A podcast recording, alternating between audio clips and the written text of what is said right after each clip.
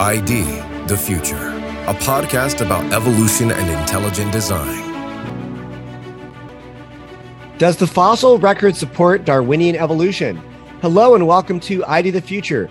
I'm Casey Luskin, and today I'm speaking with Günter Bechly, a senior fellow at Discovery Institute's Center for Science and Culture, and also a paleoentomologist who specializes in the fossil history of systematics of insects, especially dragonflies, which is the most diverse group of animals.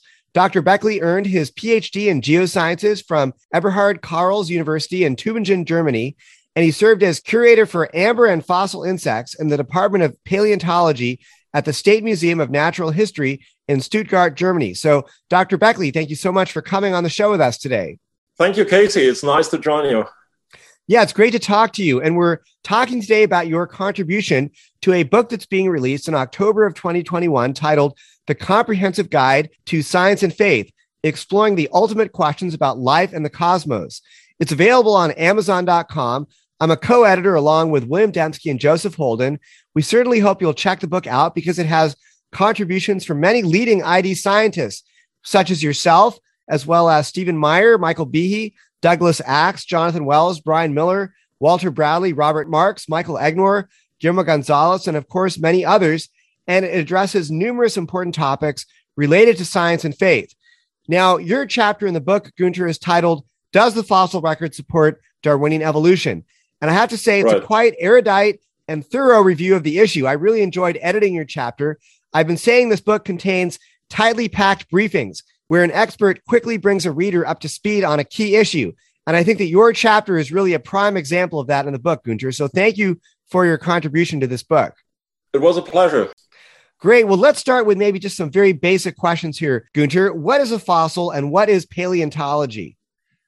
Now, fossils are animals that lived a long time ago and that have been preserved by some geologic processes. So they are either petrified or mineralized or preserved as imprints in sedimentary layers or in filled cavities and uh, rare other options for fossilization would be embedding in uh, minerals or in tree resin in amber so uh, that is what fossils are and of course fossils are like a kind of time machine into deep time so they show us animals that existed long ago and that don't exist anymore and show change over time. So that is what many evolutionists then say, well, that proves evolution.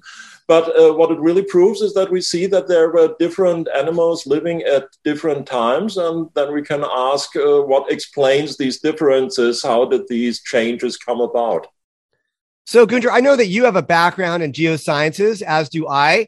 And I'm wondering when you've done your fossil collecting, I know you've discovered various fossil species of insects. Where have yeah. you done your field work? Where did you do your fossil collecting? And when you go out to collect these fossils in the field, I mean, I've discovered fossils before, but sometimes it's been purely by accident. I didn't go out that day expecting to find a fossil.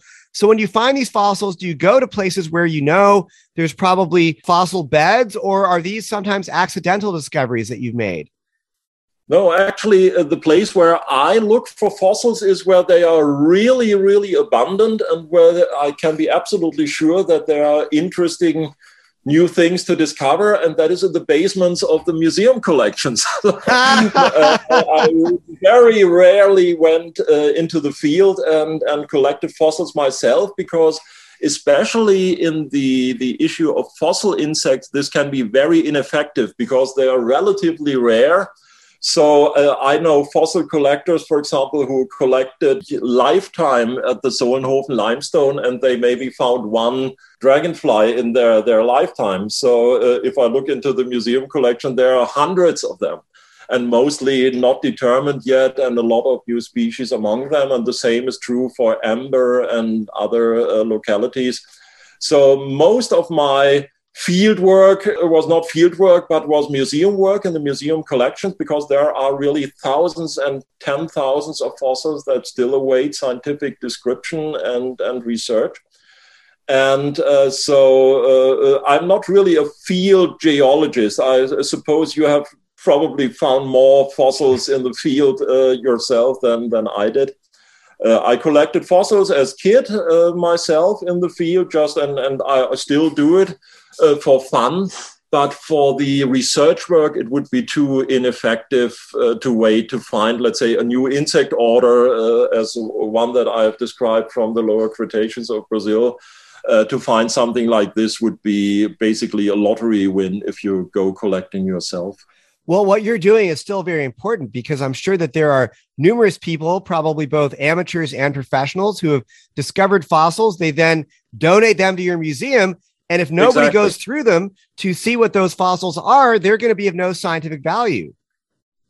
Exactly. And, and most people are not aware that what is exhibited at a museum, at a natural history museum, is just a percent of, of the material that is actually uh, available in the archives of the museum for scientific research. So the uh, only the real, uh, let's say, uh, uh, best uh, specimens are showed in the exhibition. But most of the material is hidden in the basement in drawers of the magazines and waits scientific descriptions. And there are many collections that are even 100 years old and uh, there was never a specialist who looked through the material. And it can happen that you look at material that was collected by the generation of, of our fathers or grandfathers as scientists, and it's still new species. So there's extremely much work to do on, on museum collections. And this would be work for generations still to do. Well, that's good to know that there's good scientific research to do. Now, I want to ask you about a word. I maybe I'm going to mispronounce this, but it's the word Lagerstadt. Did I did I say that right? Yeah, the German word would be Lagerstätten or Lagerstätte in singular, which is a, a fossil locality with special preservational circumstances. Yeah, those are supposed to be huge localities of fossils. I don't know if I've ever been to a, a, a Lagerstadt, but that would be a lot of fun. It sounds like when you, and I'm sure since it's a German word, you must have Lagerstätten in Germany where there are just huge amounts of yes. fossils to be discovered. Yes, especially the, the area where I'm coming from, uh, that is Baden Württemberg, which is in the southern part of Germany. And there are a lot of world famous fossil Lagerstätten, like the, the Holzmaden shale, for example, from the lower Jurassic. And in the neighboring state of Germany, in Bavaria, you have the famous Solnhofen limestone, where there are large outcrops where limestone is excavated for commercial purposes. And the fossils are just, let's say, accidental discoveries by the workers at these outcrops.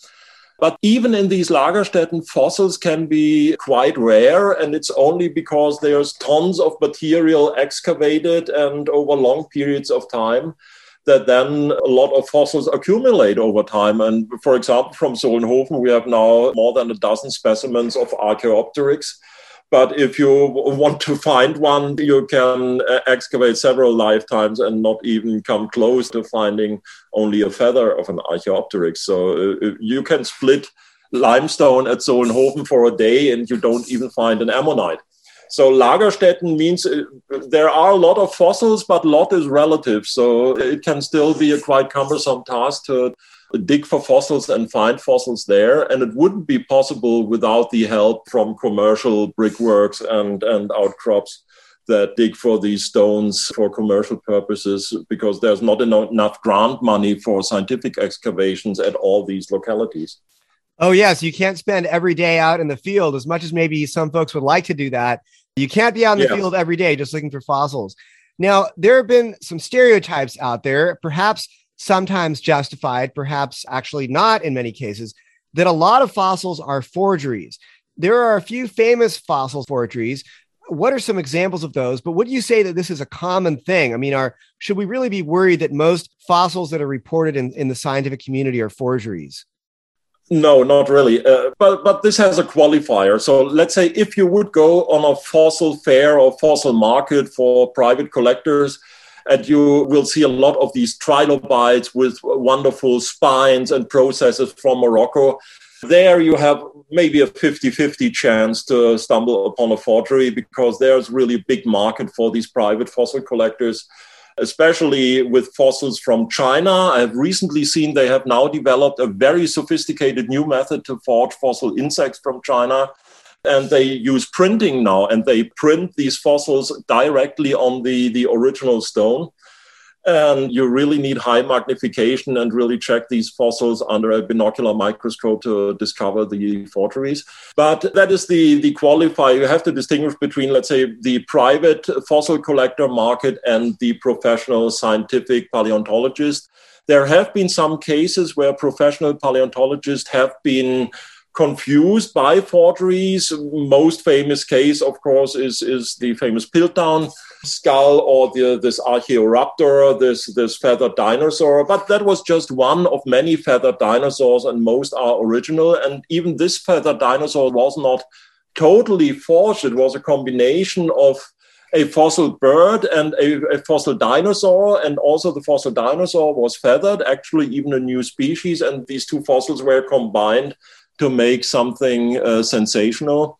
But meanwhile, most uh, paleontologists are very aware of a risk if they buy fossils, especially expensive fossils from China, let's say, or from Russia, that before they will acquire such a specimen for a museum or publish an important work on it, they will study it with micro CT and, and sophisticated method to really be sure that they are original and with these modern methods, you can really be very certain if you have uh, studied this fossil that it's an original fossil and not a forgery. So it's some exceptional cases in the past. Even Willi Hennig, the founder of phylogenetic systematics, he once published on a fossil fly in amber and said that is the longest existing species because it's recorded in Baltic amber and it's still alive. And so this species lived without change for 40 million years.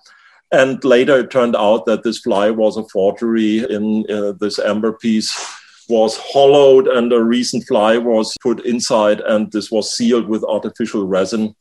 And we don't really know who, who did it and for what purpose because it's not an expensive fossil. It, it happens with expensive amber fossils that they are falsified, especially by, by Russian dealers.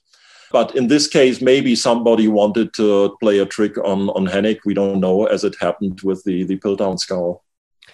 Yeah, I think you make some very important points there, Günter. That yes, of course, there are some famous examples of forgeries, even some that have had evolutionary implications where they were claimed to be transitional forms right. and then they turned out to be you know splicing a, an orangutan or a human skull or a, uh, a bird and a dinosaur as you said together but the reality is these are very rare and i think that we should not assume that when a fossil is published that it is a forgery. It is almost assuredly, if it's made it through peer review, they know how to spot forgeries. They've been able to check and they know that it's a legitimate fossil. So you can generally right. trust what is being published in the scientific community. I've got one of those Moroccan trilobite fossils, by the way. It was given to me quite a few years ago by a family member. It's quite a big one. Okay. It's probably about, uh, I don't know, seven inches long and maybe three or four inches wide. And I have no idea if it's real or not. And maybe sometime, Günter, when you're out here in Seattle, we can take a look at it together. Have a look. Yeah. Yeah. yeah I mean, it, it does look like it, it might have been glued, but the reality is gluing it could just be, you know, it broke during the recovery process. And so you're gluing a real fossil back together. I mean, that that is done also. So yeah, it's very difficult to tell these things. And if it is a forgery, well, you know, oh, so I got a deal on a forged forgery fossil. I'm not trying right, to publish it. Right. Yeah. Okay, well, let's also talk about transitional forms. You talk about in your chapter what is a transitional form and are they still missing? And you would think that this would be an issue where people could agree on what a transitional form is or is not. But reality is there's a lot of disagreement. And sometimes what one person, especially from the evolutionary Darwinian perspective, might say is a transitional form might not cut it for some of us skeptics of Darwinism. So, what is a transitional form? What are the different def- definitions of a transitional form? And are they still by and large missing? Yeah, so uh, that's exactly right what you said. There, there's really a risk of a fallacy of equivocation involved in this question of are there transitional fossils? And many skeptics of Darwinism and creationists say, well, all these missing fossils, uh, all these transitional fossils are absent and are missing. And the evolutionists will say, well, we drown in uh, missing links and, and uh, we have a lot of them. And actually, they talk about two different things. So, when a paleontologist talks about the transitional fossils, what they refer to is just transitional in terms of uh, morphology or anatomy. So they have a fossil that has some characters of an assumed ancestor and some characters of the assumed descendants. So they are, in a way, a mosaic form, an intermediate form in terms of morphology, but they could be at a totally wrong time horizon, for example, because it could be a side branch uh, that has preserved some kind of archaic combination of characters. So it is not necessarily uh, uh, not necessarily a real ancestor, uh, and paleontologists rarely talk really about ancestor and descendant relationships. So what is uh, and these fossils, these intermediate forms, transitional in terms of morphology, these are really frequent in nearly all groups. There are really a lot of those fossils.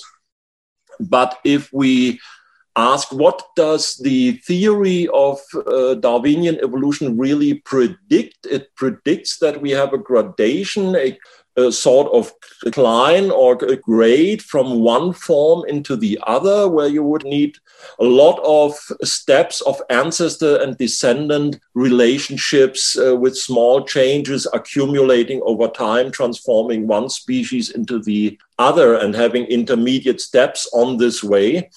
And this is indeed totally absent in the fossil record. It's, it's absent totally on the macroevolutionary level, and it's even absent on the species to species level. So there, there are even hardly any remaining examples after some textbook examples have been debunked in the past years for gradual species to species transitions where you would have these kind of transitional forms from species A developing into species B all this evidence is indeed absent. So, transitional fossils, in the terms of temporally ordered series of ancestors and descendants, are absent. Transitional forms, in terms of just uh, mosaic forms with different combination of characters, are quite frequent. That's very helpful, Günter, to help to define this issue of what is a transitional form and to what extent are they really found. Now, you say in your chapter that the discontinuous fossil record refutes Darwinian gradualism. And you go on to make an interesting comment. You say the most well known popularizer of Darwinism, the infamous atheist Richard Dawkins, wrote in his 2009 best selling book, The Greatest Show on Earth, the following remarkable statement Evolution not only is a gradual process, as a matter of fact, it has to be gradual if it is to do any explanatory work. This shows that gradualism is not just one optional element of Darwinism, but that it is very much essential for its success as a naturalistic explanation for the complexity and diversity of life. If gradualism is wrong, then Darwinism is refuted. That is such a mm-hmm. clear statement from Richard Dawkins as to why gradualism is so important to a naturalistic view of evolution.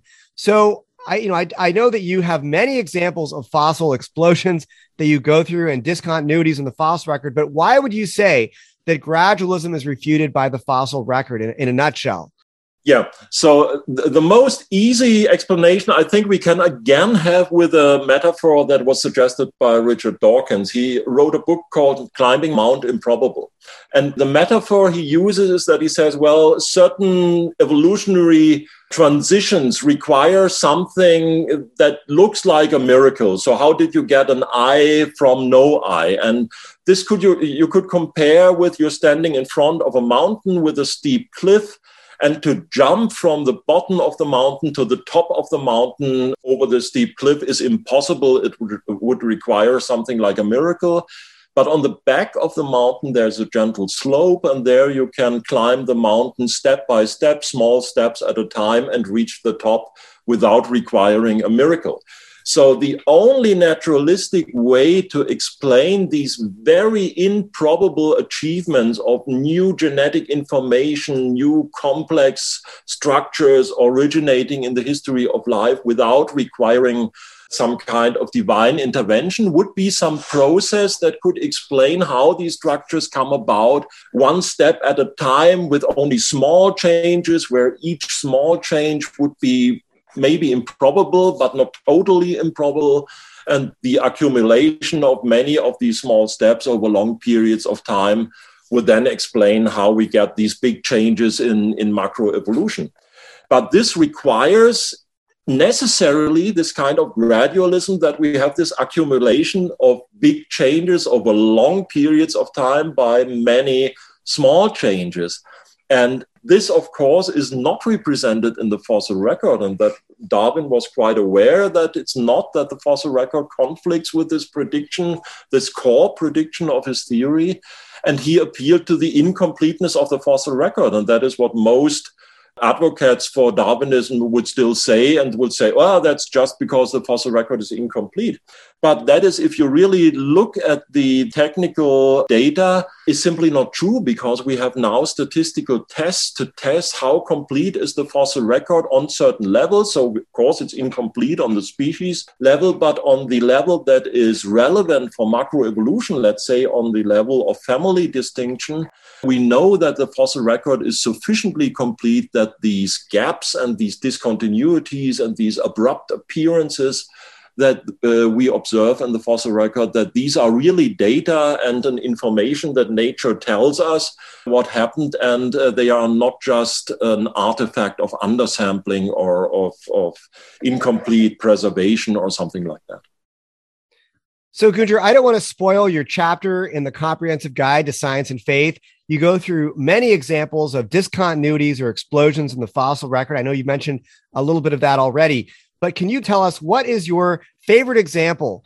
or maybe uh, your top two or three favorite examples of explosions or discontinuities in the fossil record that challenged Darwinian gradualism?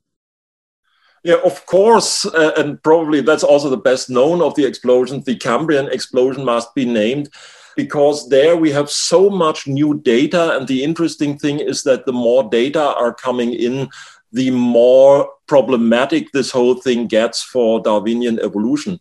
So, for example, until recently, people said, well, maybe there were precursors of the Cambrian explosion in the previous layers, but they could not be preserved because there were no comparable geological formations that are where like the Burgess Shale or and meanwhile we have dozens of localities from the Precambrian with Burgess Shale type geology and there are just algae there. So, so all these counter arguments against the Cambrian explosion have been refuted in the, the past years. So the Cambrian explosion would be one of my favorites. Then, of course, the sudden appearance of flying insects, even very complex ones like beetles in the Carboniferous, uh, which is my favorite group. I'm an insect paleontologist. So that would be one example. Another example, uh, which is worth mentioning, of course, is also the, the origin of flowering plants, which already bothered Darwin, this abominable mystery to which Darwin alluded, the sudden appearance of flowering plants in the lower Cretaceous without precursors in the preceding layers. And uh, then also, if we look at human evolution, the, this fact that what many people may think when they read popular descriptions that we have this kind of complete series of intermediate forms from ape-like uh, ape men from Africa, these Australopithecines, to our own genus Homo. Uh, when we really look into the data, we see that there is a distinct break, a distinct gap, also a abrupt transition between the Australopithecines, which are basically ape-like, apart from having been able to, for a clumsy bipedal walk, which may even have been a property that some or other apes in the past had and the real genus Homo. And there has been even a scientific theory by mainstream evolutionists that was called the Big Bang theory of the origin of the genus Homo. So even in our own uh, history, we find these discontinuities in the, the fossil record. And there are dozens more that I describe in the chapter of the book. So it's a general pattern. It's not just picking and choosing some exceptions uh, from the rule, but the discontinuities and the abrupt appearances and the explosions and revolutions are the rule in the fossil record. I think that's really well put, Günter, that the pattern that we see in the fossil record is one of explosions. That tends to be the rule. And in fact, if you want to talk about exceptions to the rule, that would be a legitimate bona fide example of a transitional form where we can say that we have a clear cut example of such a thing. Those tend to be few and far between. And the general dominant pattern we see would be this pattern of explosions and discontinuities. So thank you so much, Dr. Günter Bechly, for coming on ID the Future with us today, talking to us about discontinuities in the fossil record and how they refute Darwinian gradualism. Thanks for having me. Again, the book is titled The Comprehensive Guide to Science and Faith. I think you'll enjoy it. It's available on Amazon.com. It's a wonderful resource to explore questions like whether Darwinian evolution is refuted by the fossil record. I'm Casey Luskin with ID the Future. Thanks for listening. Visit us at idthefuture.com and intelligentdesign.org. This program is copyright Discovery Institute and recorded by its Center for Science and Culture.